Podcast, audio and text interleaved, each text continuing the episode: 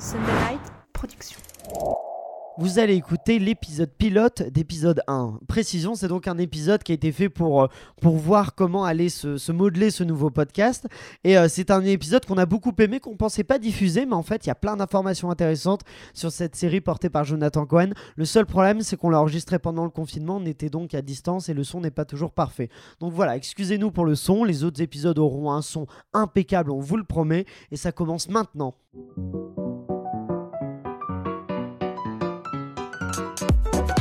Vous vous demandez si ça vaut le coup de regarder La Flamme, la nouvelle série de Canal Plus avec Jonathan Cohen, ou au contraire, vous l'avez vu et vous souhaitez en connaître les coulisses, les petites infos qui feront mouche pour vos prochains dîners entre amis Eh bien, restez avec nous, on va tout vous dire et à la fin, durant le cliffhanger, vous connaîtrez notre verdict. Faut-il regarder La Flamme? Bienvenue dans l'épisode 1, ce nouveau podcast entièrement consacré aux séries. Je m'appelle Aurélien Rapatel et je suis là avec mon équipe de serial killers pour vous éclairer sur cet univers sans fin. Que vous soyez un grand fan de séries ou au contraire un amateur, que vous souhaitiez tout savoir sur leurs coulisses ou que vous n'ayez tout simplement pas le temps de tout regarder, eh bien ce podcast est fait pour vous. Le principe est simple, on va s'intéresser à chaque fois au premier épisode de la série que l'on traite, on va la décortiquer, l'analyser, vous donner nos avis précis et vous ressortirez de ce podcast en étant un véritable expert. Peut-être aussi expert que nos serial killers qui m'accompagnent et que je vous présente tout de suite. La première serial killeuse est une productrice et elle a un peu notre brivante de camp de Desperate Housewives, gentille en surface mais ne l'énervez pas trop sinon elle sortira les armes, c'est Elsa Morel. J'adore les cookies en plus, donc euh, j'aime bien quand Brie fait des cookies. Voilà. D'accord, C'est ce que je voulais dire. Notre second serial killer est un producteur artistique à la télévision, il est notre Sherlock, rien ne lui échappe, c'est Florian Guillot. Salut tout le monde. Ça va? Super. J'aime beaucoup cette euh, présentation. Je, je- Ouais. je- j'ai rien à redire. Sherlock, ça Elle- me va très bien. Elle te met à ton avantage, je suis d'accord. Absolument. Et finalement, nous retrouvons une serial killeuse attachée de presse devant laquelle on ne peut que s'incliner. Une reine tout droit sortie de The Crown, c'est Emma Salvarelli. Putain, mais Aurélien, c'est la meilleure description que t'auras pu jamais faire de moi là. Elle était sympa celle-là. hein. Elle est incroyable. J'ai fait une gradation, j'ai commencé merci. par Brivante de Camp pour finir à, à The Non Crown. mais arrête, Brie J'ai c'est une toujours su que j'étais ta préférée. T'es particulièrement euh, élogieux, c'est bizarre. Ça, ça m'inquiète un peu pour le. Qu'est-ce que ça cache Where Préparez-vous. is the poop, Aurélien La- bah, c'est la suite qui va être la poupe, hein, je peux vous le dire. Aujourd'hui, nous nous attaquons donc à la série La Flamme, créée par Jérémy Galland, Florent Bernard et bien sûr Jonathan Cohen, qui tient aussi le rôle principal, entouré d'un casting 5 étoiles, dont Leila Bekti, Géraldine Nakache, Doria Tillier ou encore Pierre Ninet. Et je sens que vous êtes tous impatients de nous donner plein d'infos sur cette série, mais avant ça, on va commencer par faire un tour d'horizon de l'actualité série à travers le monde. Vous savez que dans l'univers des séries, euh, tout va très vite, alors annulation, reconduction, casting, tournage, info exclusive, vous allez tout savoir avec le journal des séries qui aujourd'hui nous est présenté par Emma Salvarelli. Bonjour, c'est avec plaisir que je vous retrouve du coup pour les news des séries. Tout d'abord, mettons en avant la nouvelle plateforme qui a été mise en place en France euh, qui s'appelle Salto. Ça va faire un mois maintenant qu'elle a été lancée et ça rejoint, ça a réuni plus de 100 000 utilisateurs depuis son lancement. Autre chose, on a Grey's Anatomy qui lance sa 17e saison et on ne sait plus où ça va aller, on ne sait pas quand ça va s'arrêter. Ça commence à devenir interminable. Pour les fans de Stranger Things, un casting qui devrait en plaire à plus d'un car il y aura normalement des acteurs d'Harry Potter et de Twilight qui seront réunis. On n'a pas plus d'infos pour le moment. The Crown est au centre des euh, divergences en Grande-Bretagne en ce moment avec sa saison 4. Si Emma Corrin c'est incroyable dans le rôle de Diana, la représentation du personnage ne semble pas ravir les British. Diana, une femme caricaturée, oula, caricaturisée, pardon, ou une réalité qu'on ne veut pas s'avouer. Alors, petit point de là. Ah désolé, je t'ai interrompu. Pas, pas de soucis. Non, je voulais ju- juste dire parce que The Crown c'est une série, je suis en train de regarder la saison 4 alors je n'ai pas vu les autres, mais la saison 4 m'intéressait pour Diana justement et Margaret Thatcher. Et à propos de Margaret Thatcher, je tiens à souligner l'interprétation exceptionnelle de Gillian Anderson qui, euh, qui est vraiment brillante et moi je souhaite qu'elle remporte de nombreux prix d'interprétation parce qu'elle joue une Margaret Thatcher euh, terrifiante. Elle est excellente, c'est vrai. Mm. Et euh, Emma Corrin aussi, vraiment, elle est au cœur, elle fait l'unanimité. euh, elle, euh, sa représentation de Diana est excellente aussi. Bah, Vas-y, je, te laisse reprendre. positifs. Merci. Enfin, on a aussi les fans de Vikings qui seront ravis. La, la deuxième partie de la saison 5 arrive et elle est parfaite pour inspirer les participants du Movembers. Et bien sûr, la série qu'on attendait tous, Barbie Dreamhouse Adventure. Vive l'équipe Robert saison 2 est enfin sortie à vos séries Netflix. Eh ben, on a hâte de regarder Barbie. Oui, Florian. Oui, je voulais revenir sur une des infos qu'a donné euh, Emma avec euh, le lancement de Salto et euh, réunir 100 000 utilisateurs depuis un mois. J'ai pas l'impression que ce soit énorme. Je me, je me questionne sur le succès de, de cette plateforme et sur le fait qu'il y ait vraiment un marché possible en France en plus de ce qui existait déjà. Il y a Elsa qui C'est pas réagir. excellent du tout. hein.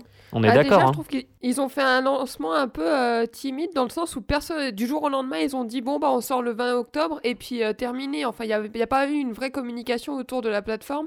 Donc peut-être que c'est le temps qu'elle prenne un peu son élan et que ça rassemble les gens. Oui, Florian. Non, non, pardon, surtout, j'étais d'accord avec Elsa et je me, je me dis qu'il manque vraiment un produit d'appel fort, comme quand Apple TV Plus euh, et, et Apple TV Plus, c'est comme ça Ou Apple Plus, je sais plus comment ça s'appelle. Apple Apple TV. TV. je crois. Ah, Voilà, et sorti euh, vraiment le produit d'appel était The Morning Show pour pouvoir euh, pour avoir un intérêt à s'abonner à ça. Et je me demande encore quel est le vrai produit d'appel de Salto. Emma, tu. Non, mais Sal- Oui, oui, j'allais dire, bah, Salto a eu vraiment une très mauvaise communication autour de sa sortie et on n'en a pas beaucoup entendu parler. Et en plus, de plus en plus, euh, les séries françaises sont mal vues parce que bah, le jeu d'acteur est pas génial, les histoires se ressemblent toutes et on n'a pas vraiment un catalogue qui soit, euh, on va dire, euh, aussi intéressant qu'on pourra voir sur euh, des plateformes comme Netflix, comme Amazon Prime euh, ou, euh, ou d'autres. Après, c'est le de- c'est donc le début de Salto, hein, donc on leur souhaite quand même bonne Oui. chance et on est sûr qu'ils vont réussir à nous convaincre avec des séries originales, notamment il y a une série de Pascal Logier qui a l'air particulièrement intéressante et qui sera diffusée sur M6. Mais il est temps à présent de se brûler les ailes en rentrant dans La Flamme, donc la série de Canal Plus 2 et avec Jonathan Cohen, dont je vous rappelle le pitch en quelques phrases. La Flamme parodie en fait une émission de télé-réalité type Bachelor, dans laquelle Marc, un pilote de ligne pas très malin, doit trouver l'amour parmi des prétendantes autant couleurs. Alors avant de parler du premier épisode que nous avons tous vu ici, il est important de savoir un peu comment cette série a vu le jour et on va le découvrir tout de suite avec Florian qui va nous raconter les origines de la série. Absolument Aurélien. Les origines de la série, euh, La Flamme, vous en avez certainement entendu parler parce qu'il y a eu un plan de communication qui était énorme autour du lancement de cette série. C'est l'adaptation assez fidèle, voire très très fidèle, d'un format américain qui s'appelle Burning Love et qui a duré trois saisons au début des années 2010. Ben Stiller était l'un des coproducteurs de, cette série. Ça, c'est assez facile à savoir, comme je vous le disais, beaucoup de gens en ont parlé. Mais ce qui est plus intéressant, c'est ce- c'est de se demander comment a démarré Burning Love et a fait en sorte d'être un succès qui a été adapté ensuite en France. Alors Burning Love, c'est euh, créé par une femme qui s'appelle Erika Oyama Marino et qui est la femme du personnage principal aux États-Unis. Ken Marino, c'est ce personnage qui est joué en France par Jonathan Cohen. Ken Marino, pourquoi c'est important de le savoir? C'est vraiment un un clown aux États-Unis, mais dans le sens noble du terme. C'est-à-dire qu'il il fait souvent des rôles comiques euh, euh, vraiment assumés, euh, pas forcément que sur la parole. Il a, vraiment cet esprit de, de, comique troupier, de, de, clown. On le voit notamment dans Brooklyn Nine-Nine, euh, la série avec euh, Andy Samberg, où il joue euh, un, personnage vraiment haut en, haut en couleur. Et tout l'humour de, Ken Marino est retrans, retranscrit dans Burning Love. C'est peut-être pour ça aussi, on en parlera sûrement tout à l'heure, que Jonathan Cohen s'est glissé dans des chaussons qui n'étaient peut-être pas très adaptés à lui. Burning Love, comme je vous le disais, a duré trois saisons. Euh, dans la première saison, c'était donc le Bachelor avec un homme qui avait plusieurs prétendantes. Dans la saison 2, c'était l'inverse, une femme avec plusieurs prétendants hommes. Est-ce que ce sera comme ça aussi pour la flamme? Peut-être qu'on en parlera. Et dans la saison 3, c'était une compétition entre candidats devenus stars de la télé-réalité. Donc là, on sortait un petit peu du cadre donné à la série au départ. C'était plus euh, en France, par exemple, quelque chose qui pouvait ressembler aux anges de la télé-réalité. Et donc on voit bien avec cette série qu'elle a euh, changé de concept euh, trois fois en trois saisons. Et on peut se poser la question du coup de la force du côté sériel de, ce, projet euh, par, rapport, euh, par rapport au fait qu'il faut euh, souvent changer de, de paradigme. Au départ, ce projet était censé être juste un court métrage. Et en plus, il était censé être simplement sur Internet. Le court métrage devait simplement retranscrire la dernière cérémonie de la rose entre un candidat et deux prétendantes, parce qu'il y a une saison du Bachelor aux États-Unis qui a été vraiment comme ça, avec une prétendante euh, qui était très très appréciée du public, qui représentait vraiment la femme idéale, et une autre dont on voyait bien pendant toute la saison qu'elle était très manipulatrice, et pourtant elle, a, euh, elle, elle est allée jusqu'au bout, jusqu'à cette finale. Au départ, ça devait vraiment être centré là-dessus et bien sûr caricaturer tous ces personnages. Et en faisant ce court métrage, ils ont eu l'idée d'en faire une série. La série a été nommée une seule fois au Emmy Awards, elle n'a pas gagné. Et ce qui est très intéressant, c'est que les gens, quand elle est sortie, ont pensé que c'était une vraie émission de télé-réalité comme il y en avait plein sur les antennes. Ils n'ont pas tout de suite compris que c'était une fiction, une caricature, une parodie.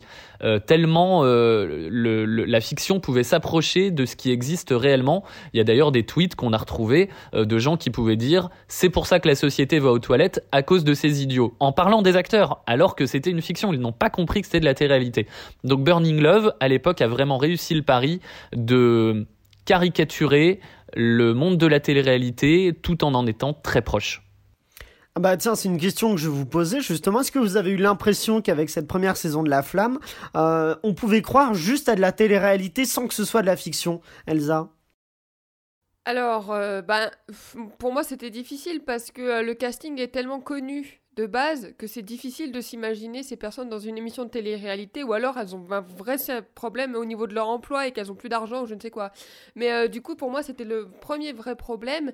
Euh, ensuite, euh, il y a eu une telle communication autour de la série que je pense pas que c'était possible de s'y tromper là-dessus. Mais en termes de sa fabrication, effectivement, ça reprend bien les codes quand même de la télé-réalité, les, les, les, candidats qui sont caricaturés, qui représentent leur personnalité, etc. Donc moi, je pense que quand même, faut être un peu pour le coup idiot de s'y méprendre, mais, euh, mais c'est, ça peut, c'est quand même une série qui reprend bien les, les codes. Florian, ouais. Je suis complètement d'accord avec Emma sur le côté trop connu de la série. Et d'ailleurs, je voudrais revenir euh, très rapidement sur Bunny Love. Elsa. Elsa, pardon. Qu'est-ce que j'ai dit Elsa. Elsa, pardon, excusez-moi. Euh, avec Elsa sur le côté trop connu de la série. Et d'ailleurs, c'est une erreur entre guillemets que ne font pas les Américains. Euh, le, le, personnage le plus connu euh, dans Burning Love, c'est celui qui est sous le panda, qui est donc aussi dans le dans l'épisode 1, et c'est Jennifer Aniston qui l'incarne. À part elle, une des prétendantes est incarnée par Kristen Bell et je pense que c'est la plus connue du casting. À part, à part Kristen Bell, euh, toutes les autres comédiennes euh, euh, ne sont pas des grandes stars d'Hollywood. Est-ce qu'il y a Ben Stiller qui joue dans, dans Burning Love ou pas Absolument. Ben Stiller joue le même rôle que celui que joue Gilles Lelouch dans l'épisode 1 de La Flamme euh, qu'on a vu du coup pour le podcast. Euh, il joue le candidat, le candidat fictif de la saison précédente de l'émission. À part ça, Ben Stiller est producteur du, du programme, mais ne réintervient pas, euh, n'intervient pas plus que ça. On dit que justement, effectivement, cette, euh, il, a dû récupérer les droits, Jonathan Cohen, avec ses, producteurs pour l'adapter en France. Euh, euh, et, on va parler donc de, de ce premier épisode. Et Elsa, tiens, je vais te demander de, de résumer ce premier épisode à, aux auditeurs. C'est ma spécialité, les résumés. Non, mais ce, premier épisode, il est tout simple. Ça présente tout simplement Marc, qui est donc le, le candidat, enfin, le, comment on dit, le...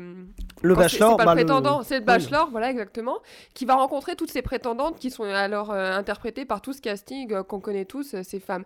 Et il va apprendre à les connaître, donc il y aura toute une présentation des candidates selon les codes de la télé-réalité, on va les voir apparaître une par une.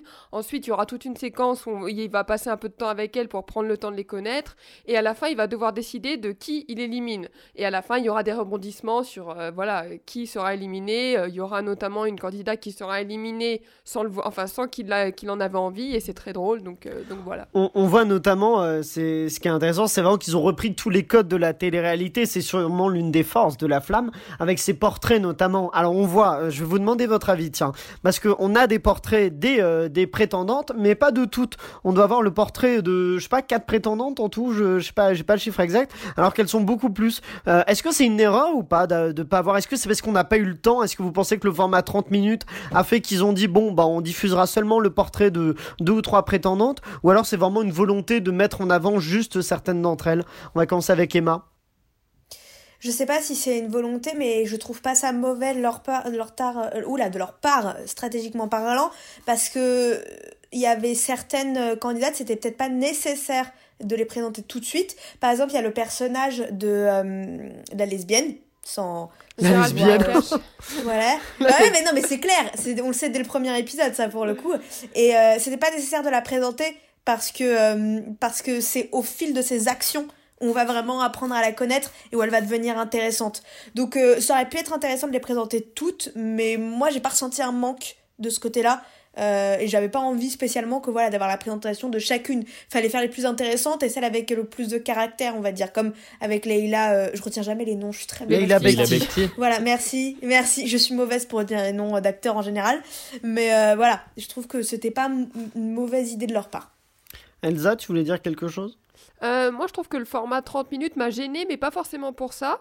Euh, ce qui est intéressant, c'est que, alors je ne connais pas les autres épisodes, mais peut-être qu'on va découvrir leur portrait au fur et à mesure des épisodes, comme on voit dans les émissions de télé-réalité, genre Colanta et tout, euh, où on voit que au fur et à mesure des épisodes, on découvre de plus en plus les candidats. Donc peut-être que ça va se dérouler de la manière suivante. Alors pour, la, pour avoir vu la suite, on en a peut-être un ou deux autres, mais alors pas beaucoup, je crois. Hein.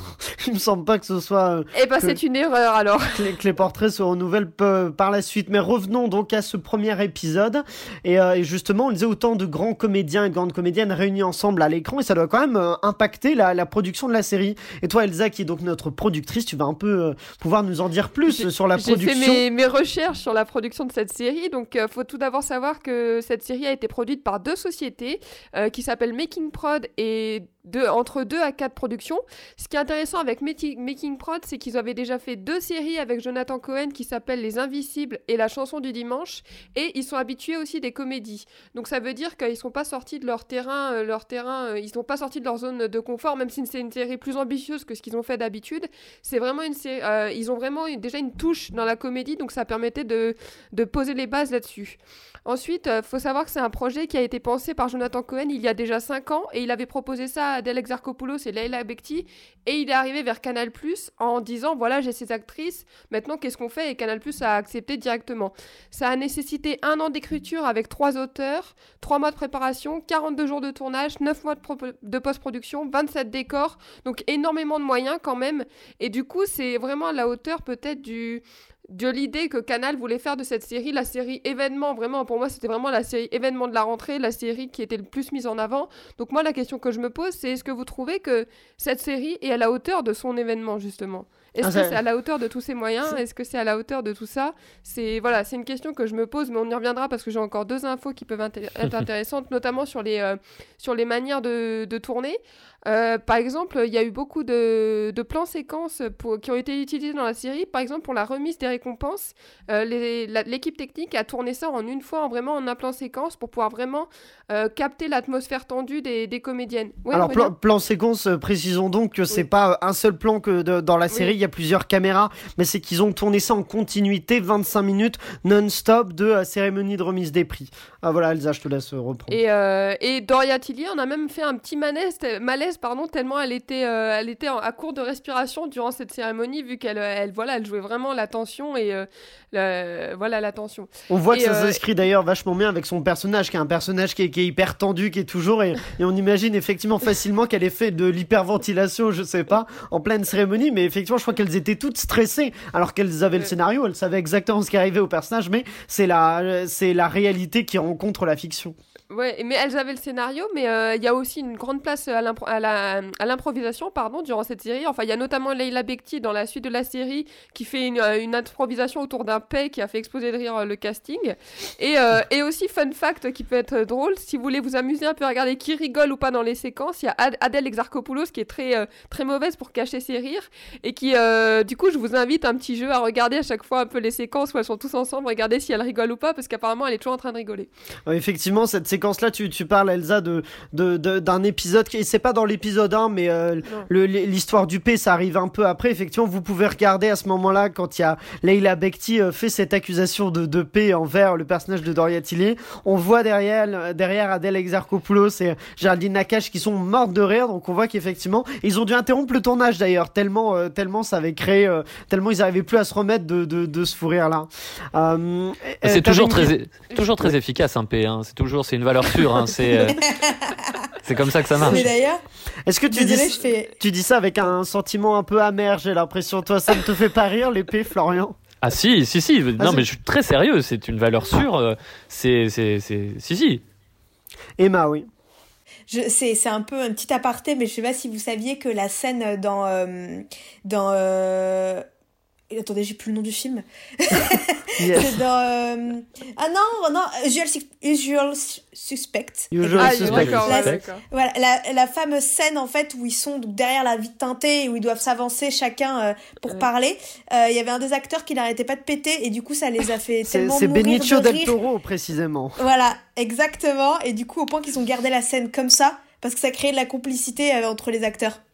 Donc, Très comme bien, quoi, mais- un paix ça marche vraiment tout le temps. Mais est-ce qu'un P marche aussi bien qu'une flamme? C'est la question que je vous pose. Non, la- Attention, attention de ne pas faire les deux en même temps parce qu'il peut y avoir, euh, ça, ça peut créer des accidents domestiques. Voilà, mais jusqu'où nous amène Jonathan Cohen, c'est terrible. Euh, Elsa, t'avais une question à nous poser, je crois, justement sur Jonathan oui, Cohen. sur Jonathan Cohen qui endosse donc la casquette de producteur, scénariste et d'acteur. Et je me demande si pour moi c'est pas un peu trop, dans le sens où j'ai eu l'impression que toute cette série reflétait Jonathan Cohen de partout. Alors certes, c'est son projet euh, de base, c'est son Mais il projet voulait de pas jouer cœur. Dedans à l'origine. Et, euh, on l'a on l'a convaincu, on l'a convaincu de jouer dedans, mais lui, il se voyait pas en marque. Il n'avait pas l'impression justement d'être ce prototype du beau gosse, et, et il avait pas l'impression que ce soit fait pour lui. En fait, tout le monde l'a convaincu, donc il l'a fait. Emma, oui. D'ailleurs, il, petite info, il a, per- il a dû perdre 8 à 10 kilos pour la série. Pour une, séquence de, qui, qui arrive dans l'épisode 3, je crois, de la piscine, euh, effectivement. Non, non, c'est pour toute la série. En Oui. fait, il a dit, vu que je devais représenter un peu ce beau gosse, Oui, mais dans, dans Euh, cet épisode j'ai- 3, il est justement, il est, il est torse nu. C'est pour ça que, euh, c'est pour ça qu'en fait, c'était d'autant plus important qu'il soit beau gosse et qui, euh, et euh, bien qu'on puisse être beau gosse sans être mince, euh, en tout cas, qui, euh, qui, qu'il vous est. êtes euh, tous beaux. Ah bah oui, tout, le monde. Mais du coup, euh, pour répondre à la question d'Elsa, selon vous, est-ce que vous avez l'impression que c'est le Jonathan Cohen show ou pas, Euh, Florian?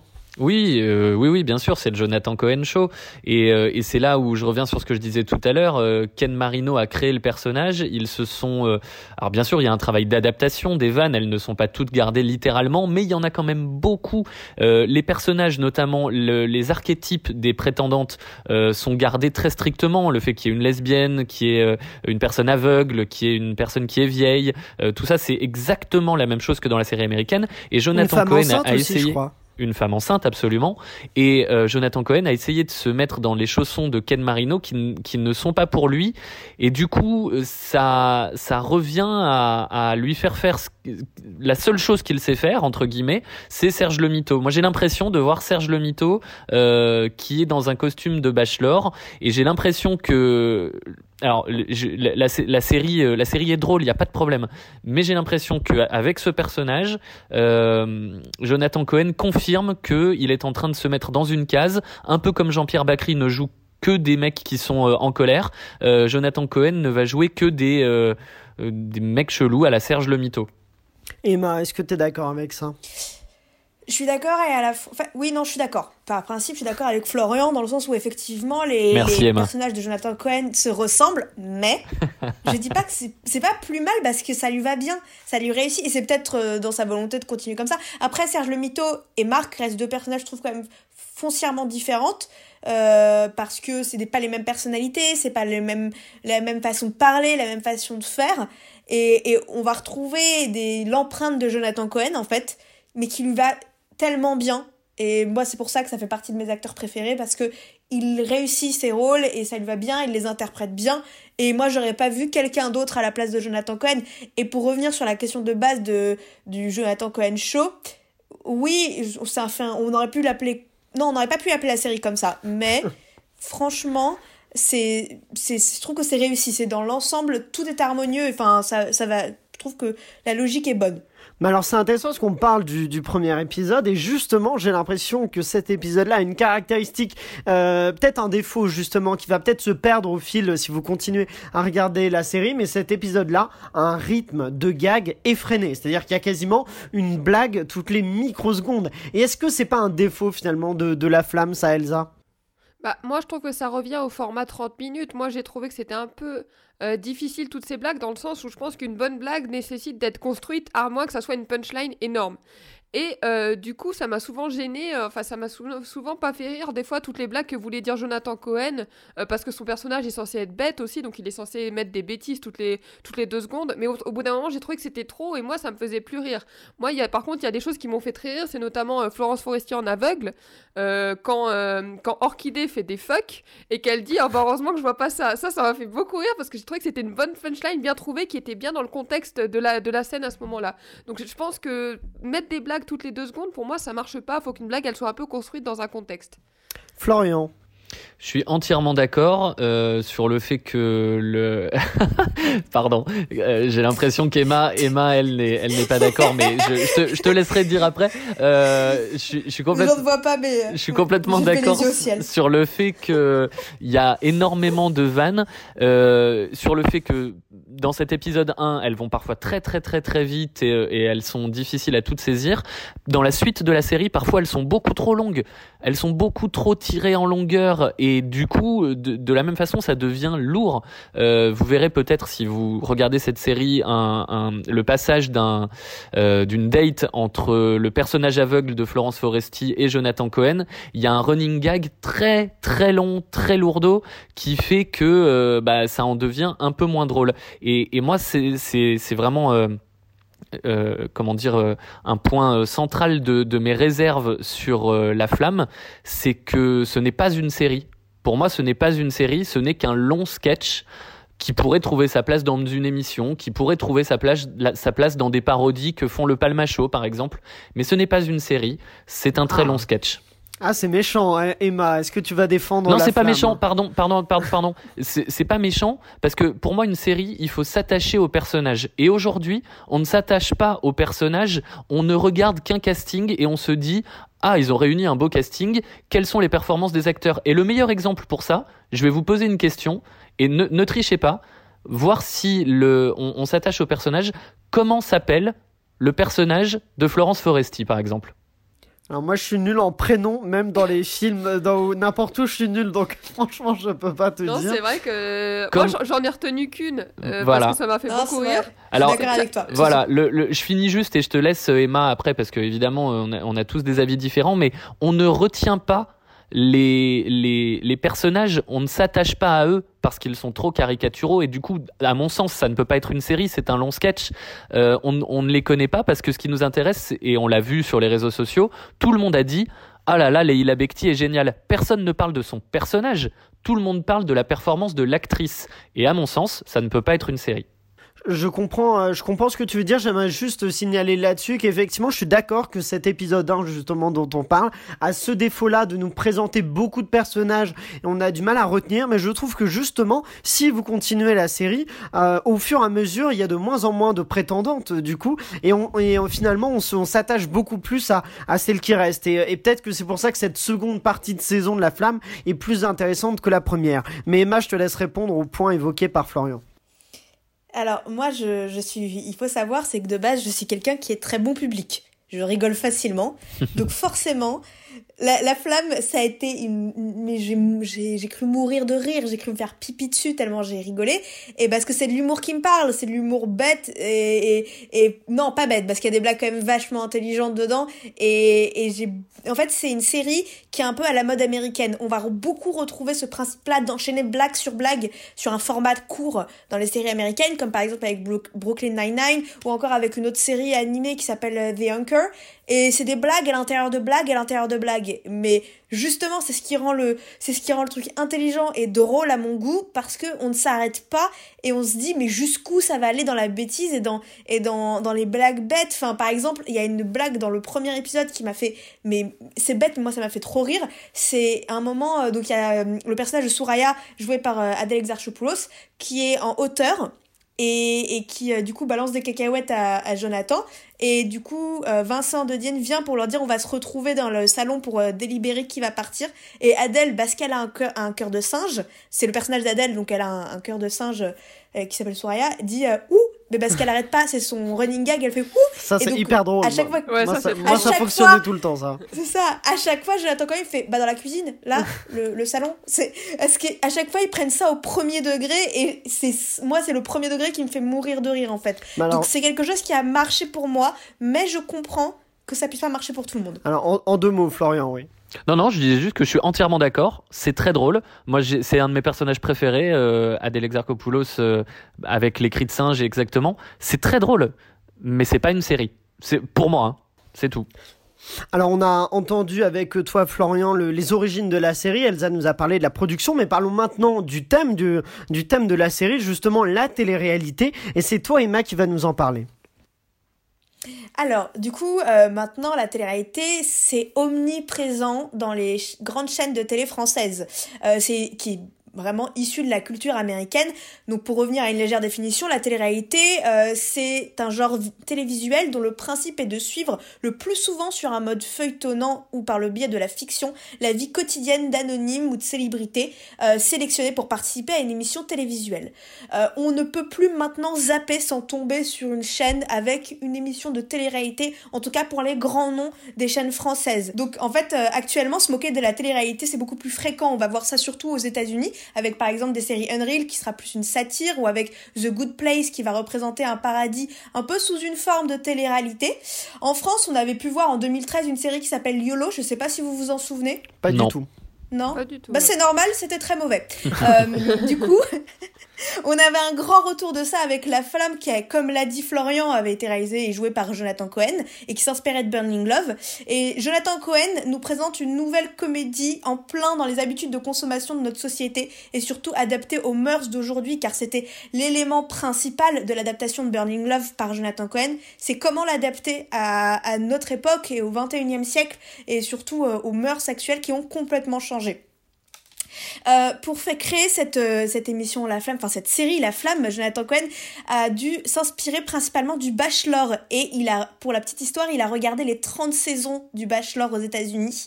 Et déjà, moi, je le félicite pour ça parce qu'il faut vraiment avoir envie de tout regarder pour, euh, pour en parler. Donc c'est il y a un véritable travail, euh, que ce soit au niveau de, du décor, au niveau de l'histoire, mais surtout au niveau des personnages qui se rapprochent beaucoup plus de la réalité qu'on ne peut le penser. Par exemple, quand elles vont se battre, quand euh, il, va, il va toujours y avoir un, un bouc émissaire euh, dans les téléréalités, elles sont toujours prêtes à tout pour gagner, quitte à éliminer les autres avec des coups bas. Donc pour ça, c'était plutôt bien joué de la part de Jonathan Cohen qui a vraiment fait une jolie représentation et très fidèle représentation de la télé-réalité.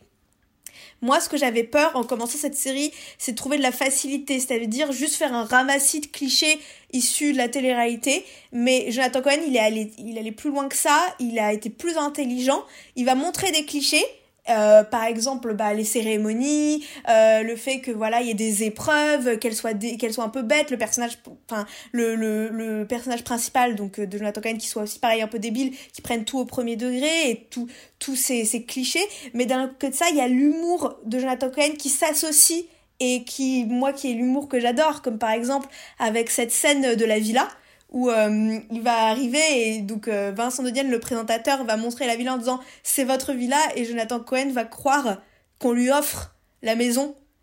Et, et moi je trouve que c'était une des meilleures scènes d'entrée et c'était excellent à voir où pendant 5 minutes on va être non mais vous m'offrez la maison. Et le présentateur fait non. Et fait mais moi j'ai déjà vu des émissions comme ça. J'ai trouvé ça vraiment euh, excellent euh, en plus de ça, un autre point positif que j'ai trouvé, c'est qu'il y a des petits pics qui sont envoyés aux téléspectateurs ou aux consommateurs de télé-réalité avec par exemple des ce n'est pas la vraie vie, si ça se passait dans la vraie vie. Et donc il y a une véritable satire euh, du type de consommation actuelle. Alors moi j'ai une question. J'ai une question pour vous. Euh, justement, ça parle de télé-réalité, ça parle de caricature dans la télé-réalité, mais est-ce qu'on peut faire, sachant que la télé-réalité est déjà un peu de la caricature, est-ce qu'on réussit à faire la caricature de caricature, Florian? Euh, oui, oui, j'ai l'impression qu'on réussit à faire la caricature de caricature parce que, comme le disait très justement euh, Emma, euh, euh les, personnages ne sont pas si éloignés de ce qu'on peut euh, retrouver dans de vraies émissions de télé-réalité.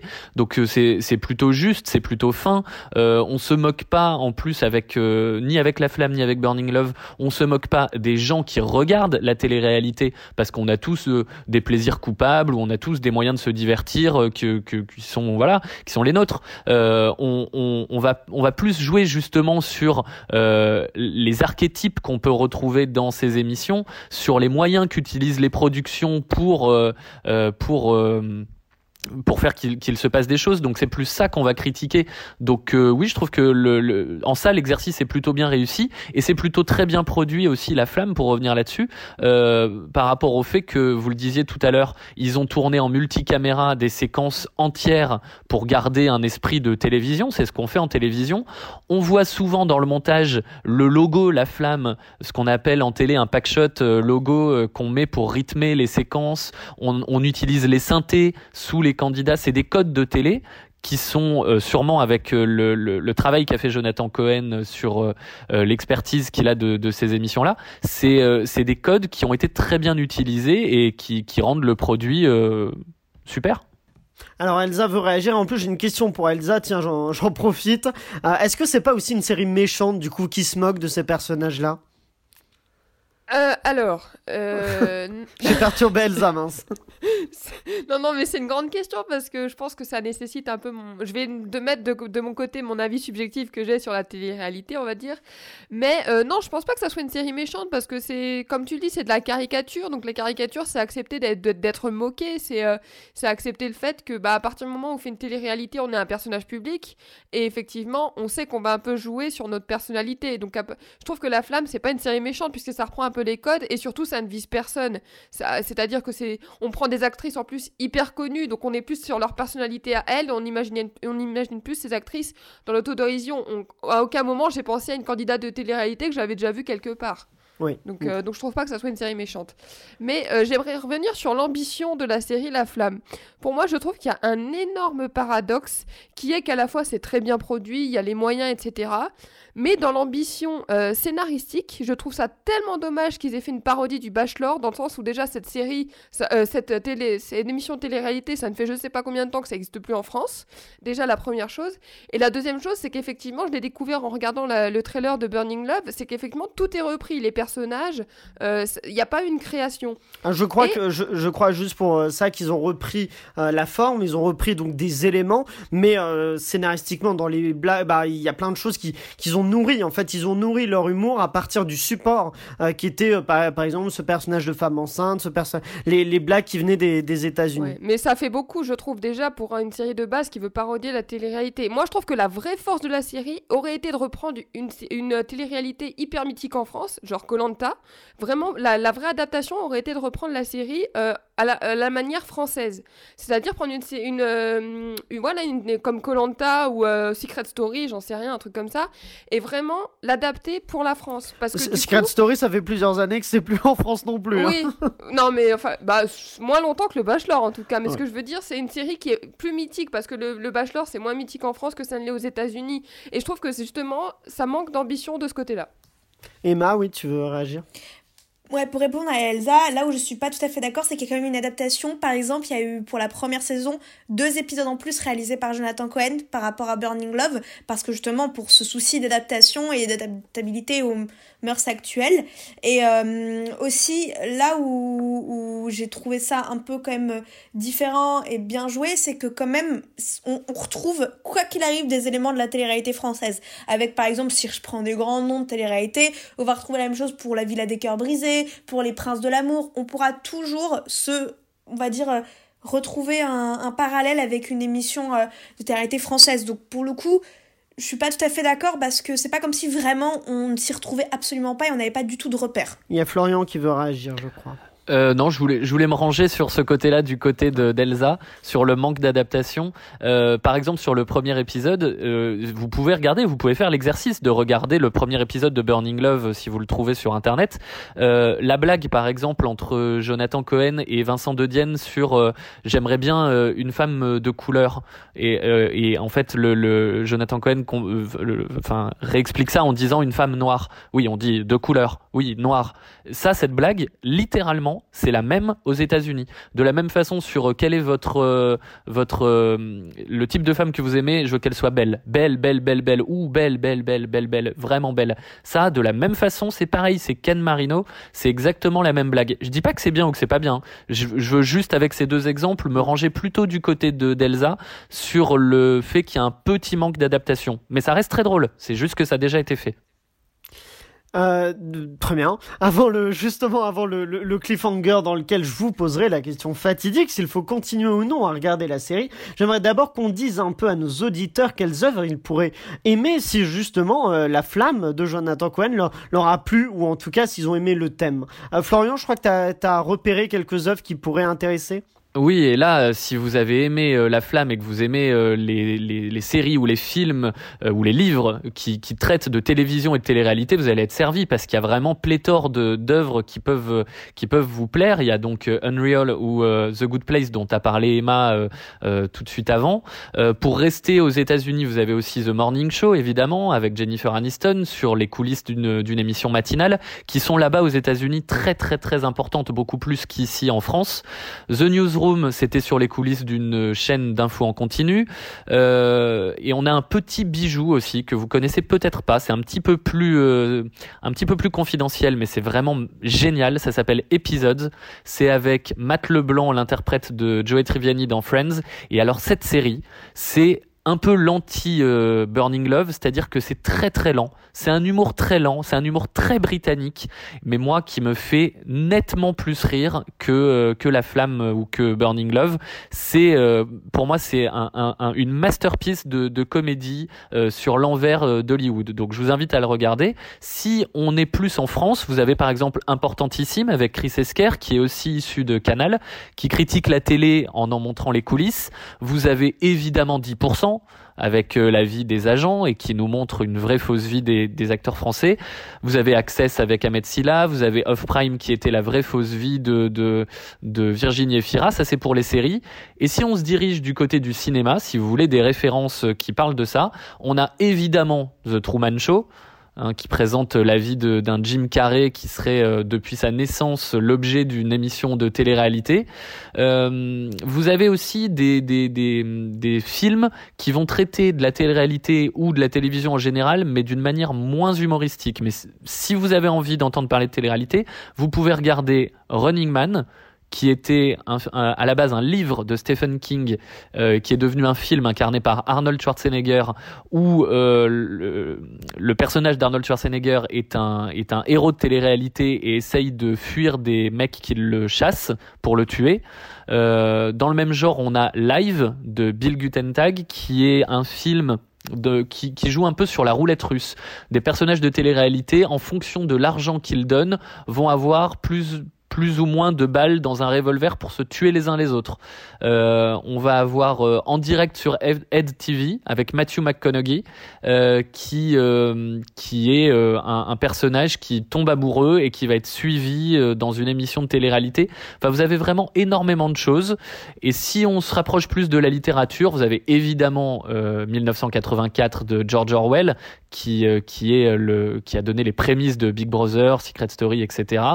Vous avez un livre qui s'appelle Prime Time écrit par Jay Martel, dans lequel vous avez en fait Elvis Presley, qui est un extraterrestre et qui, euh, qui depuis la Lune, depuis un bureau de production sur la Lune, euh, continue de scénariser et d'être le producteur de l'émission La Terre, euh, qui est aussi très drôle.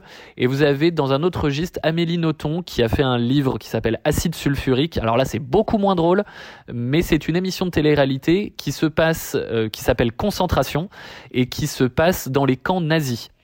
Euh, donc là, on est tout de suite beaucoup moins fun que la flamme, mais voilà un petit peu un éventail de ce qui peut traiter de télé-réalité qui reste, qui reste dans ce, dans ce thème-là. Juste avant de vous poser la question fatidique, la question du cliffhanger, faut-il regarder ou non toute la saison 1 de La Flamme à partir de ce premier épisode dont on, euh, qu'on a commenté, j'aimerais juste savoir vraiment en deux mots, selon vous, est-ce qu'une saison 2 qui est donc envisagée par, euh, par Canal+, par Jonathan Cohen, une saison 2 qui devrait arriver, est-ce qu'une saison 2 saura euh, renouveler l'univers ou est-ce que ça va se répéter, ça va pas être très intéressant? On a commencé avec Elsa.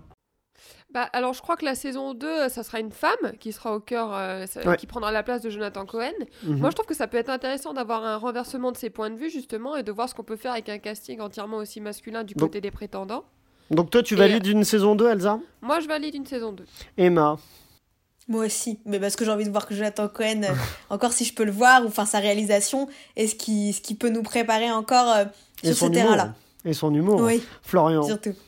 Euh, oui, oui, très partant pour voir une saison 2, mais comme le disait Elsa, il est déjà prévu que ce soit une femme, comme ce qu'ils ont fait aux États-Unis. Je suppose que s'il y a une saison 3, ils iront dans le côté compétition entre stars de télé-réalité façon Les Anges. Là où moi je vais les attendre, c'est s'il y a une saison 4, ce qu'il n'y a pas eu aux États-Unis. Quel va être le concept? Est-ce que là, on va vraiment avoir une créa? Ce qui pourrait être le cas, ça pourrait être génial. Euh, mais c'est moi, c'est là-dessus que je vais les attendre. Bon bah très bien, alors revenons donc à cette saison 1 déjà et à ce, plus précisément à cet épisode 1, car il est de mon devoir de vous dire qu'il est maintenant l'heure du choix fatidique, du choix fatidique, il est l'heure du cliffhanger. Est-ce qu'il faut oui ou non continuer à regarder La Flamme? Est-ce qu'il faut continuer à regarder cette saison 1 On va commencer avec Emma, euh, je t'en prie. Euh, et ben moi, euh, oui, il faut, il faut voir la flamme parce que c'est un super moment. Si on aime, en fait, c'est particulier parce qu'il faut, il faut aimer l'humour voilà euh, vachement poussé. Il faut aimer les gags euh, à redondance. Il faut aimer euh, le comique de répétition voilà. Mais c'est génialement fait et c'est très intelligent. Et même si ok comme disait Florian on retient pas forcément les noms des personnages je trouve qu'on s'y attache. J'ai envie de voir jusqu'où ça va avec tous les personnages. Par exemple quand on verrait par la suite il y a une scène avec le personnage de Florence Foresti un, un rendez-vous avec Jonathan Cohen et même avec le personnage de la femme âgée Claude. Et pour ça on a envie de voir où va Jonathan Cohen et on a envie de voir qu'est-ce qu'il en fait et, comment il le tourne intelligemment et de manière très drôle. Donc pour ça, oui, je le regarde. Enfin, oui, je le conseille. Et voilà. Tu regardes toute la saison 1. C'est un oui pour Emma. Florian. C'est un oui. Alors, c'est moderne, c'est drôle. Ça, je suis complètement d'accord. C'est rythmé. C'est certaines vannes font vraiment mouche. Certains acteurs sont très très bons. Ils jouent très bien, notamment Vincent De Dienne, qui est vraiment parfait dans le rôle du présentateur, je trouve. Mais pour moi, les deux vraies grosses réserves vont vraiment être sur le fait que les personnages sont caricaturaux. Donc, il me semble difficile, voire impossible, de s'attacher à eux euh, parce qu'on n'arrive pas à s'identifier. Leurs leurs réactions sont tellement caricaturales. Doria Tillier joue un personnage qui est tellement une victime que c'est très difficile de s'identifier à elle. Euh, il n'y a pas d'empathie réelle qui se crée. Donc pour moi, c'est un vrai problème. Et le fait que le casting soit avec des actrices tellement connues rend encore plus impossible cette identification parce que on se centre sur euh, la performance de telle ou telle actrice, le fait que dans le casting il y ait énormément de d'acteurs, donc on, on s'intéresse pas aux, propos profonds. D'ailleurs, qu'il n'y a pas vraiment, hein, c'est une succession de, de vannes, donc euh, voilà, mais on s'intéresse pas vraiment euh, au fond de ces personnages.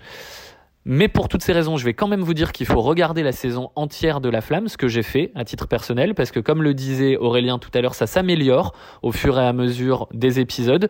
Et puis de toute façon, il faut soutenir toutes les créas françaises pour qu'il y en ait d'autres après, euh, pour qu'elles s'améliorent. Il faut regarder La Flamme, même si on a des réserves sur l'épisode 1. Elsa, alors effectivement, Florian a raison sur le sujet de soutenir les créas français, je pense, mais d'un côté, je peux pas nier le fait que pour moi cette série manque euh, d'une réelle ambition artistique dans son adaptation, ce qui m'a un peu déçu. Donc euh, et au niveau aussi des gags, moi ça m'a fait rire de temps en temps, mais j'ai trouvé que c'était trop rythmé.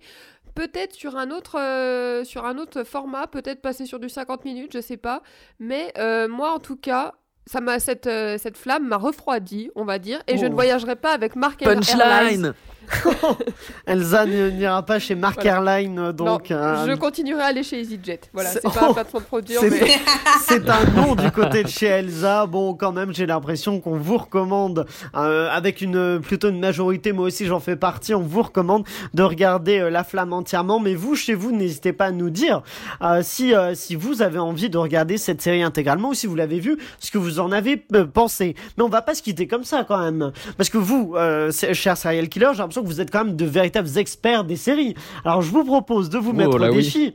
Ah bah oui, je, l'ai senti. Donc je vais vous mettre au défi avec un blind test série, un blind test générique même de série. Et il y aura un enjeu puisque la personne qui remportera le plus de points ce blind test là pourra choisir le thème d'un prochain épisode euh, de euh, d'épisode 1. Donc justement, euh, je, vous, je, vous, conseille chaudement de, de tenter en tout cas de, de gagner.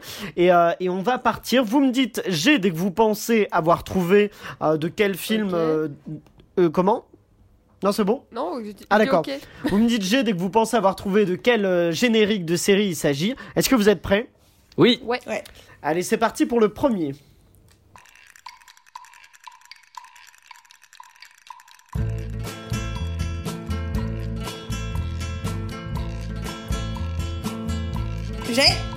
Emma. Breaking Bad? Non, c'est pas Breaking Bad. J'ai Florian Deadwood? Non plus. Ah bah je pensais pas qu'il était si dur le premier. Parce que les auditeurs l'ont.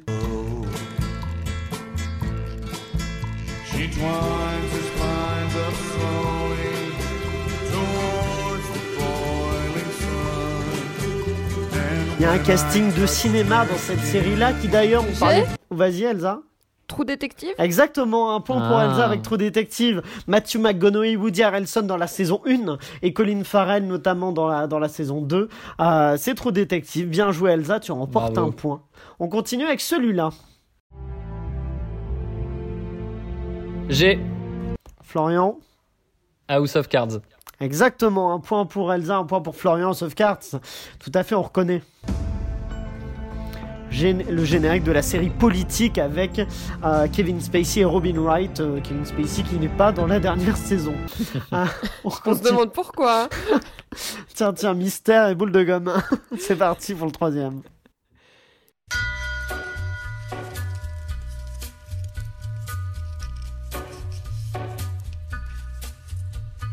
J'ai?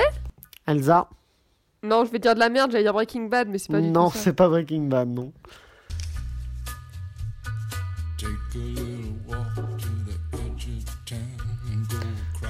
J'ai Vas-y. Six Feet Under. Non plus, non.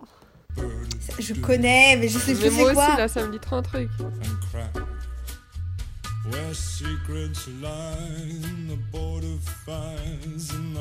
Une série qui est disponible sur Netflix avec un acteur qu'on a vu au cinéma et notamment chez Christopher Nolan.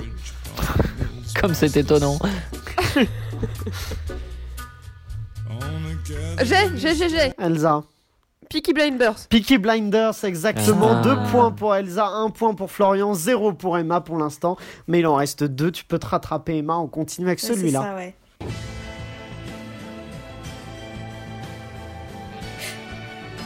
J'ai, j'ai, j'ai, j'ai, j'ai, j'ai. Sherlock. Eh, Sherlock, Sherlock. exactement. C'est Florian, notre On ne pas sur Sherlock. l'a pas eu, C'était moi, de- Sherlock. Vous ne m'aurez pas sur Sherlock. Deux Bravo. points pour Elsa et un point pour euh, Florian et un point pour Emma aussi. Le dernier va tout euh, déterminer. On espère qu'il n'y aura pas d'égalité. C'est parti.